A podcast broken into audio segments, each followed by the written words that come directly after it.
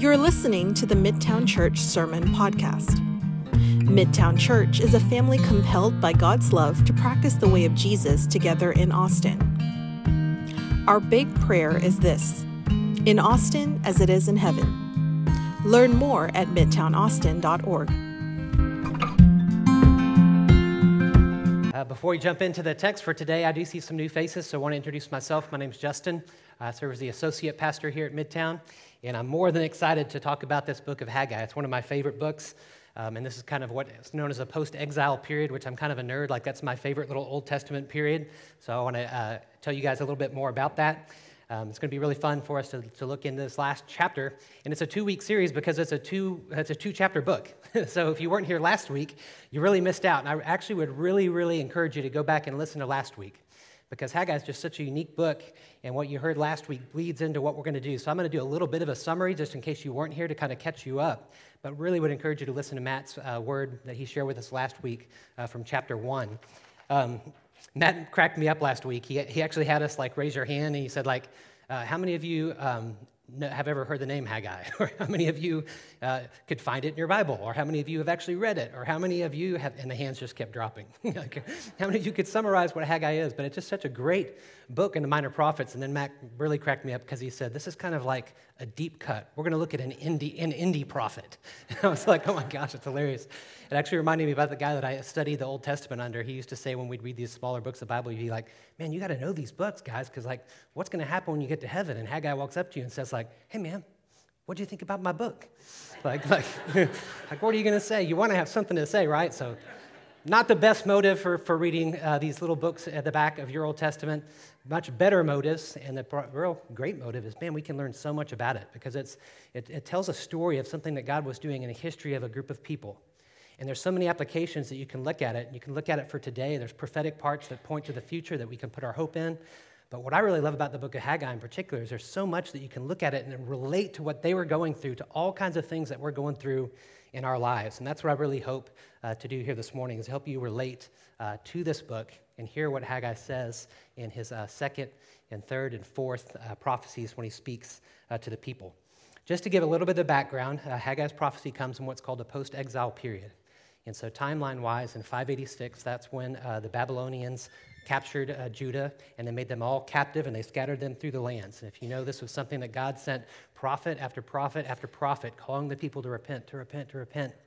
And they never did. And so ultimately, what he promised would happen was they would be captive by another nation. So they're captive by the Babylonians and spread all throughout the land.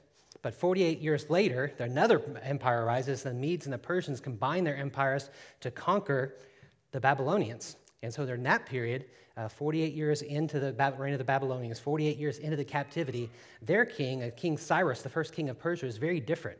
And what he says he's going to do is he's actually going to release the people, of uh, the Hebrew people, can actually go back to Jerusalem and rebuild the temple.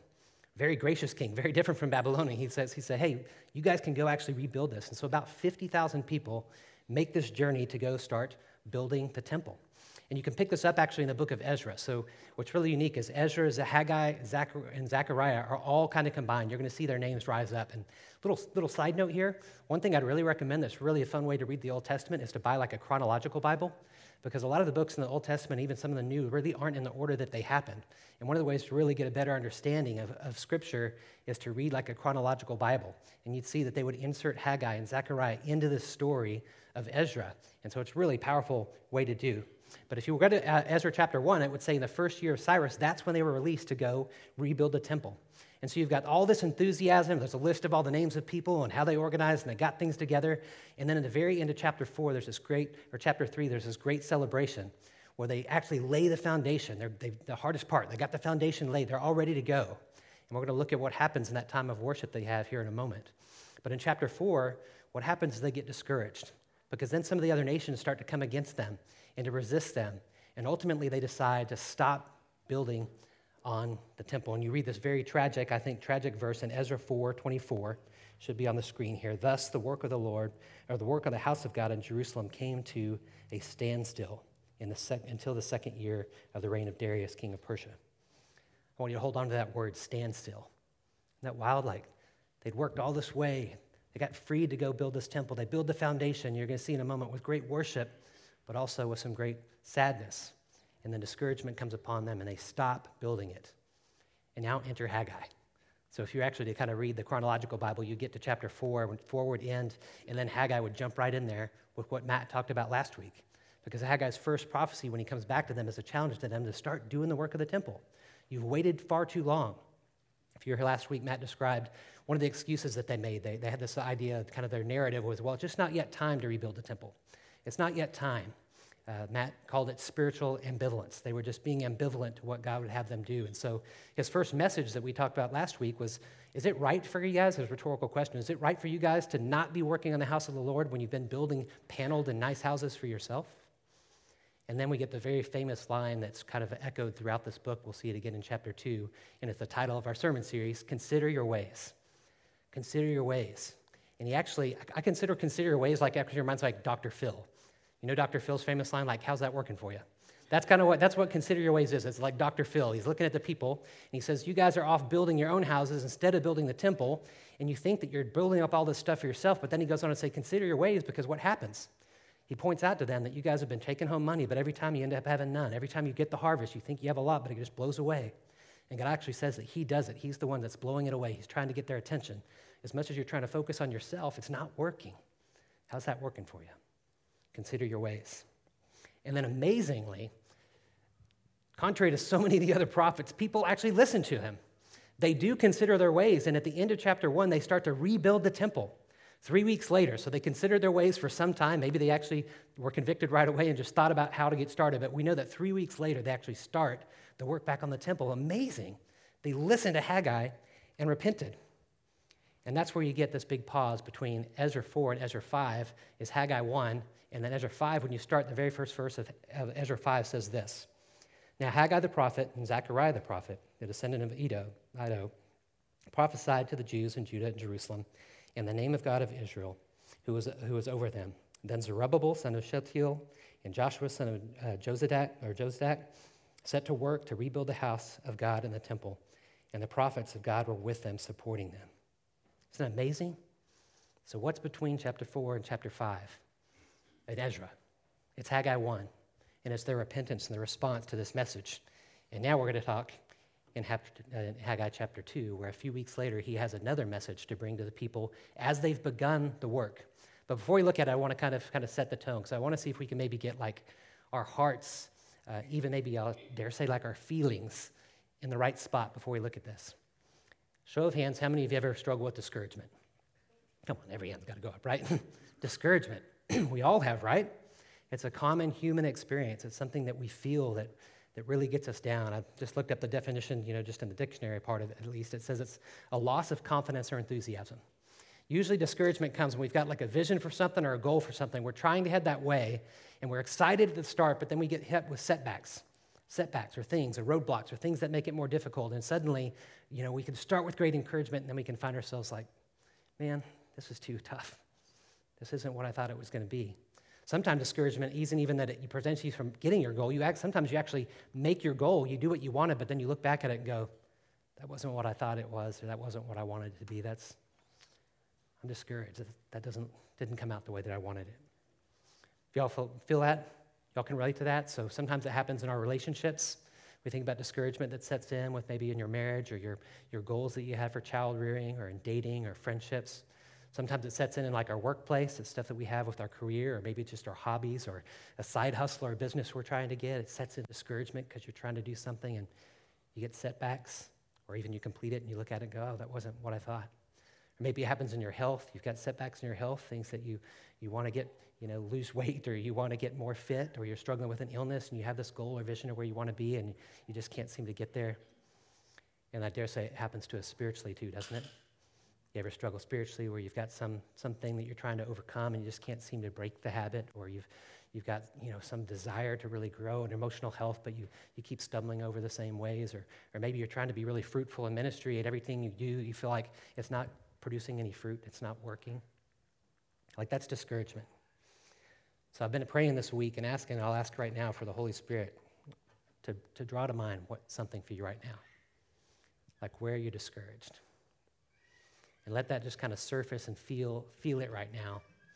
And then what you're feeling, It's what the people were feeling when we jump here into chapter 2. He comes to him with this message.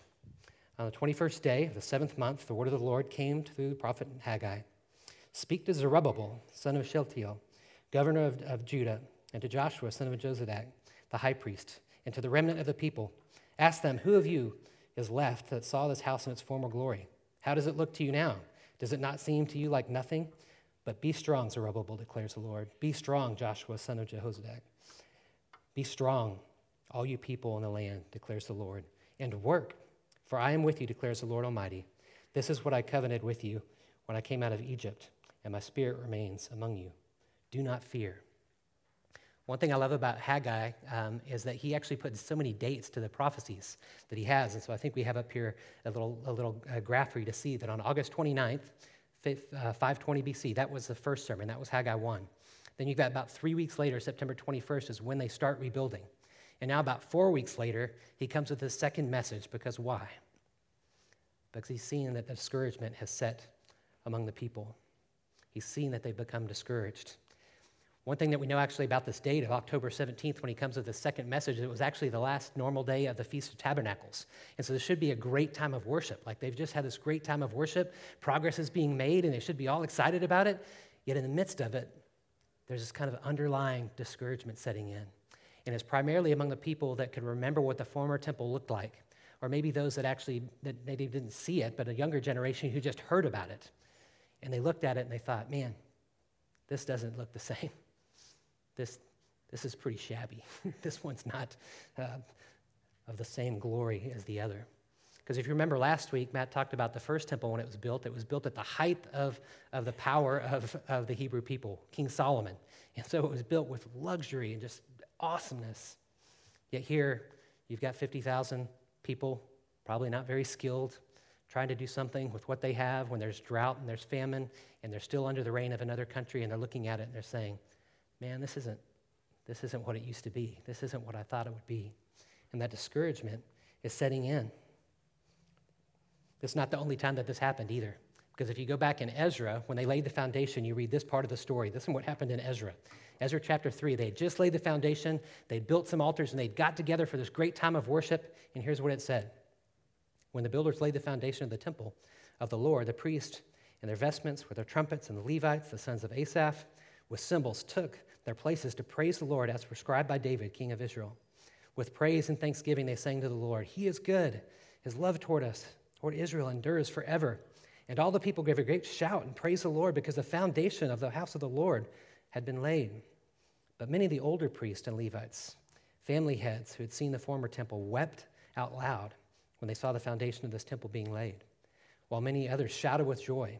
No one could distinguish between the sounds of the shouts of joy and the sounds of weeping because the people made so much noise and the sound was heard from far away. You see, they started this project, and, and two or three years into it, they, they decided they just couldn't keep going forward. And we know from Ezra chapter 4, a lot of this was due to the persecution that happened. But I'm convinced, too, that besides the persecution of the other people, it was a discouragement that happened on that day.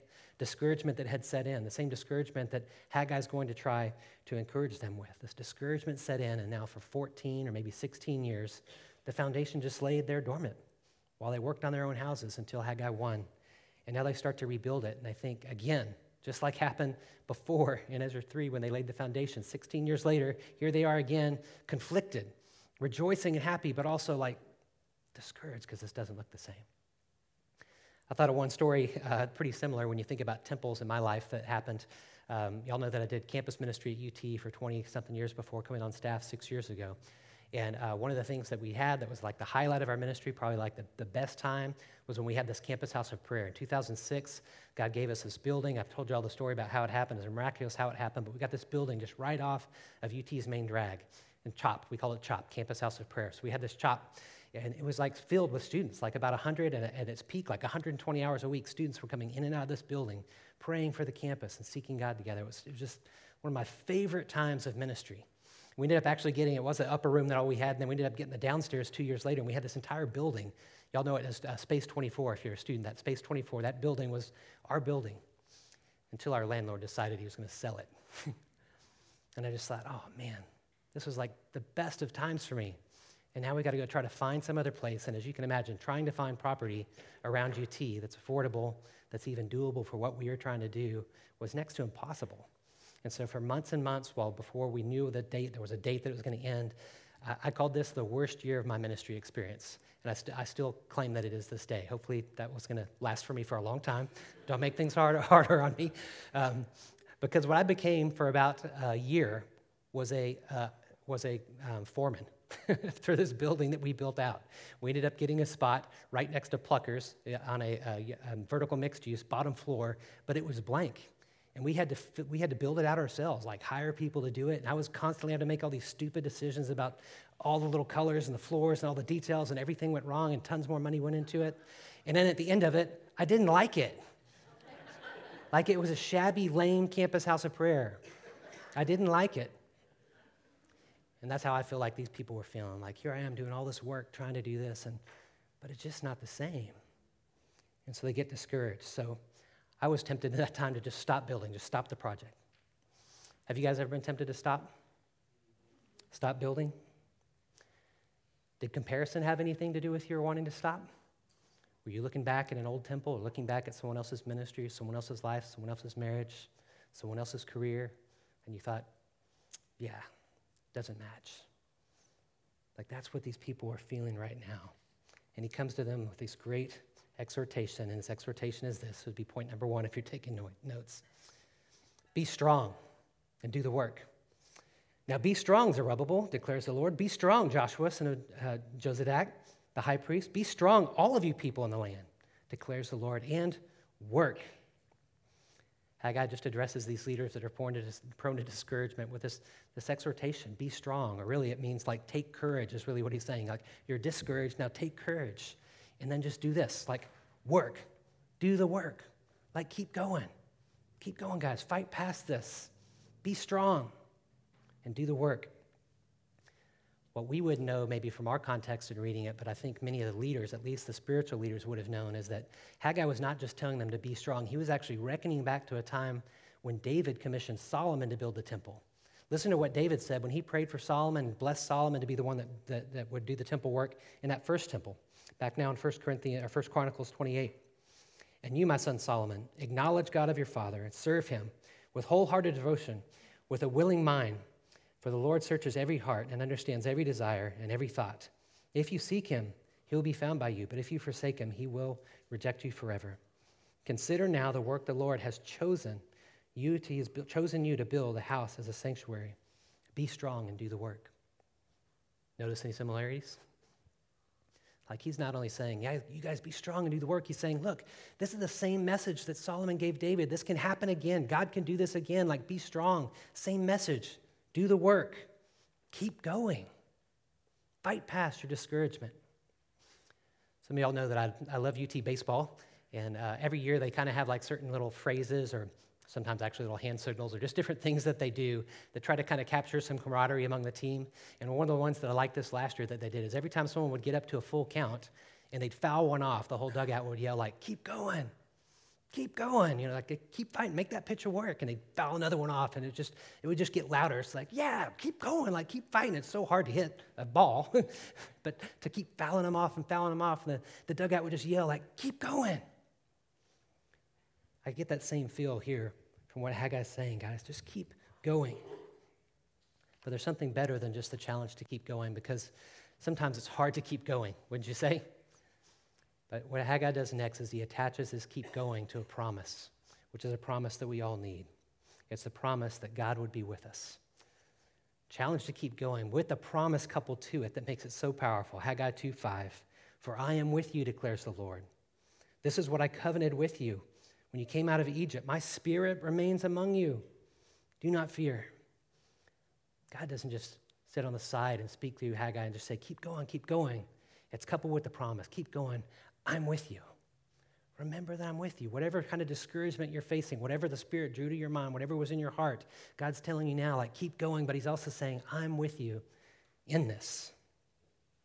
I'm with you, He says. Lean on me. Let me empower you to keep going. My Spirit resides within you. I never ask you to do anything that I won't give you my presence and my power within you. That's the first message that Haggai shares. Keep going, and I'm with you. His next message is going to be this have hope. Have hope. Getting again in verse 6. This is what the Lord Almighty says In a little while, you will once more shake the heavens and earth, and the sea and the dry land. I will shake all the nations, and what is desired by all nations will come, and I will fill this house with glory, says the Lord Almighty. The silver is mine, the gold is mine, declares the Lord Almighty. The glory of this present house will be greater than the glory of the former house. And in this place I will grant peace, declares the Lord Almighty. Next, God says through Haggai, like, you guys have hope. Because not only did they look at the temple that they were building and think, yeah, like this one's shoddy compared to the former temple, they also thought, well, if it looks shoddy, that means that God's glory is not going to be his presence. His present, it's not going to be his present. Like now we're just going to miss out on what we really would want to see God do because it just doesn't look good. Like my, our feeble efforts aren't really enough for God to, to honor and do something great with. And so Haggai comes with this great message that says, no, sir, you guys need to have hope. My glory is going to be greater in this temple than it was in the last one. Have hope. Oh, besides, you're worried about all the silver and the gold and the things that maybe make it all look better like it used to. I own all the silver, all the gold. It doesn't matter. I've told you to do this. My presence is going to be with you.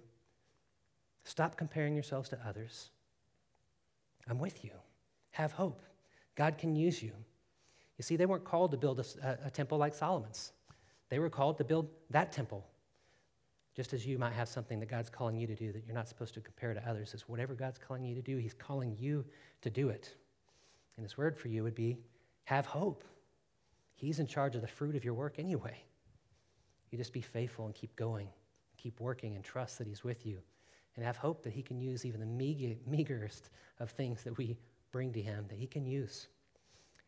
If I was just to be real, real honest with you guys right now, um, I've been going to these, this passage a lot over the last couple years. Um, COVID hasn't been very fun for pastors. Um, there's tons of studies that have come out that have said that lots of people have left, left the ministry during this period.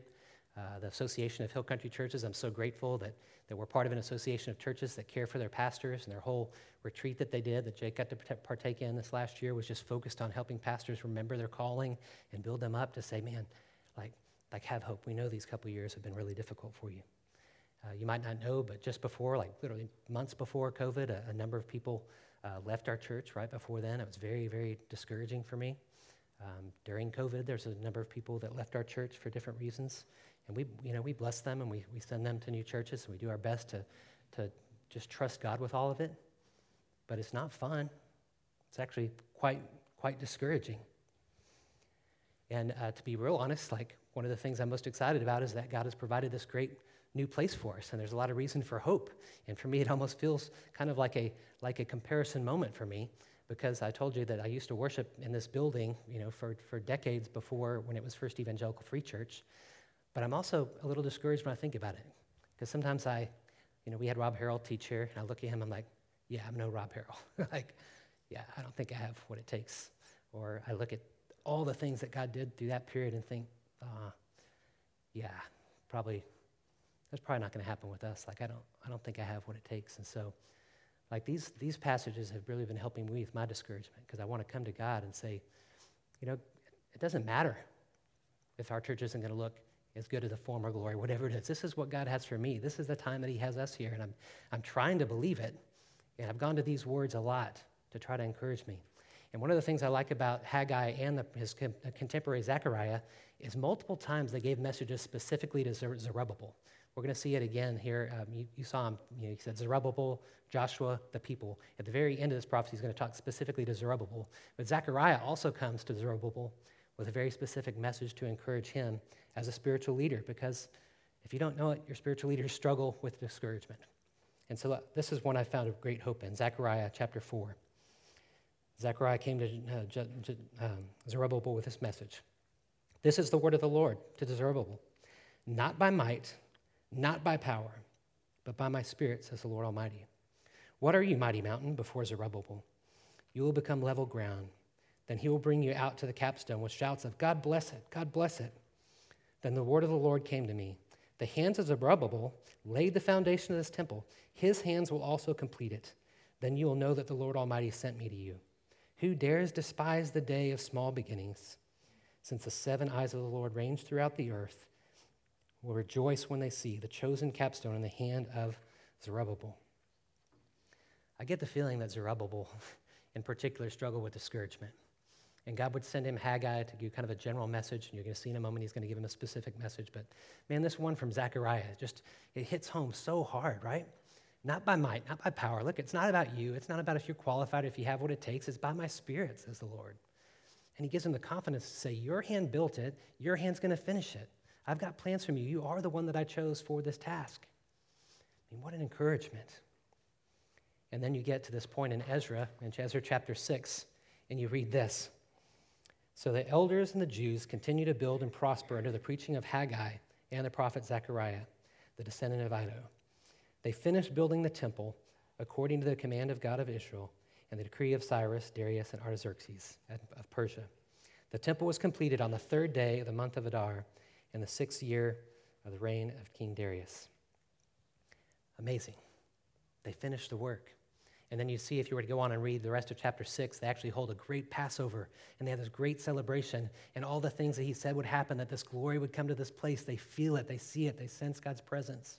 And they experience the presence of God in this shoddy little temple that they built, trusting that God would use their, their meager hands to do something great. And he did. And not only that, what's more, if you take a step back, what's more amazing is that very temple that they built the glory, the physical glory of God dwelt in it. Because that was the temple that Jesus was at. That's the same temple, though it was made, decorated, made more splendor by the kings of that time, King Herod. But that was the place where Jesus was dedicated as a baby. It's the place where he got lost and, and his uh, parents had to go looking for him. He said, Hey, I'm in my father's house. It was a place where he taught many times.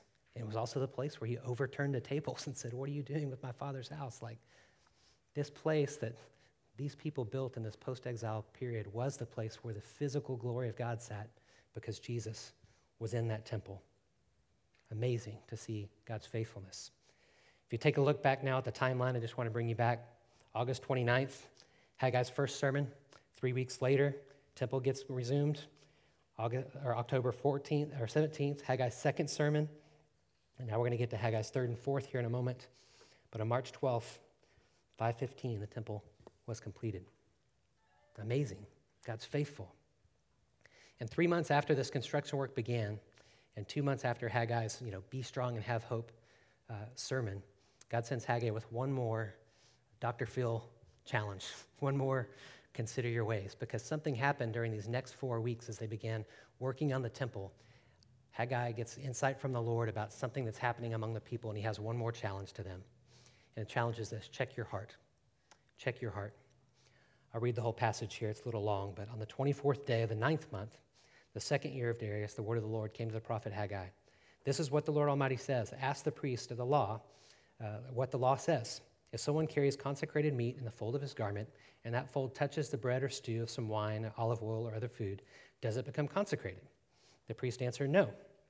And Haggai says if a person's defiled by contact with some with a dead body and touches some of these things, does it become defiled? And the priests rightly answer, Yes, it does become defiled. Then Haggai says, So it is with these people. In this nation in my sight, declares the Lord. Whatever they do, whatever they offer to me is, is defiled. Now give careful thought to this uh, from this day on. Consider how things were before one stone was laid on the other in this temple. When anyone came with a heap of 20 measures, there were only 10. When anyone came with wine, with 50 measures, there was only 20. I struck all the work of your hands with blight and mildew and hail, and you, because you didn't return to me. From this day on, from the 24th day of the ninth month, give careful thought of the day that the foundation of the temple was laid. Give careful thought. Is there yet any seed left in the barn until now? The vine, the fig tree, the pomegranate, and the olive oil have not borne fruit. But from this day on, I will bless you. Super quick background because I'm running a little bit out of time. But what was happening is they were thinking to themselves that the work of their hands, the fact that they were actually doing the work, was what made them holy. And he's saying you don't get, you don't get holiness by transference. You can get defilement by transference. The easiest example is COVID.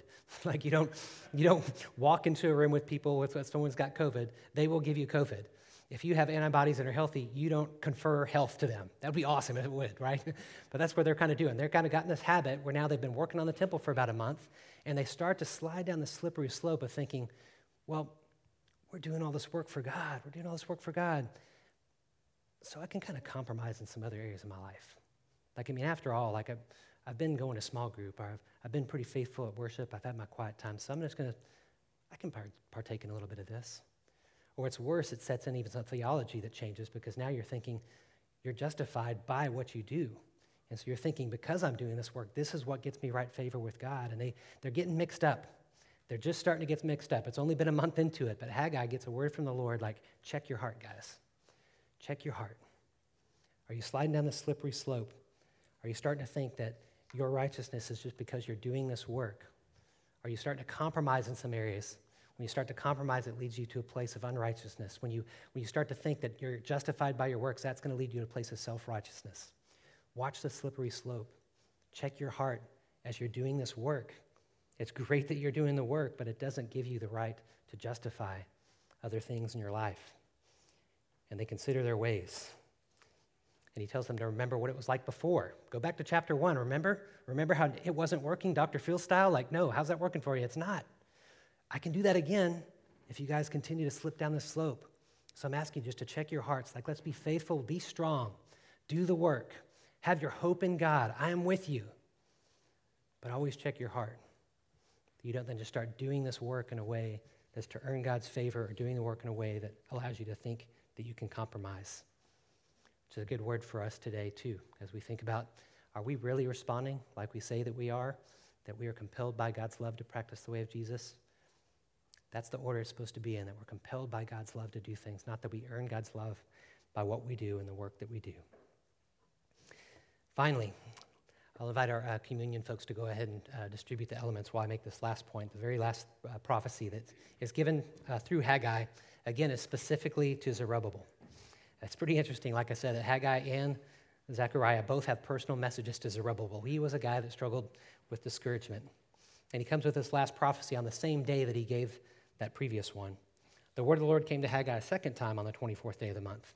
Tell Zerubbabel, governor of Judah, I'm going to shake the heavens and the earth. I will overthrow royal thrones and shatter the power of the foreign kingdoms. I will overthrow the chariots and the drivers, horses, the riders will fall, each by the sword of his brother. And on that day, declares the Lord Almighty, I will take you, my servant Zerubbabel, son of Shealtiel, declares the Lord. I will make you like my signet ring, for I've chosen you, declares the Lord Almighty. What he's doing here is a prophecy, really, of the future. The promise that there's going to be a, a, physical demonstration of God's kingdom, that there will be a time when Jesus rules the earth, when God, the Messiah that they were hoping in, would rule the earth. He's giving them that hope. And sometimes we need that hope too, right? We've got the things that we're trying not to be discouraged with, and we've got reason for hope, but all of our hopes that we have in this earth are going to fail.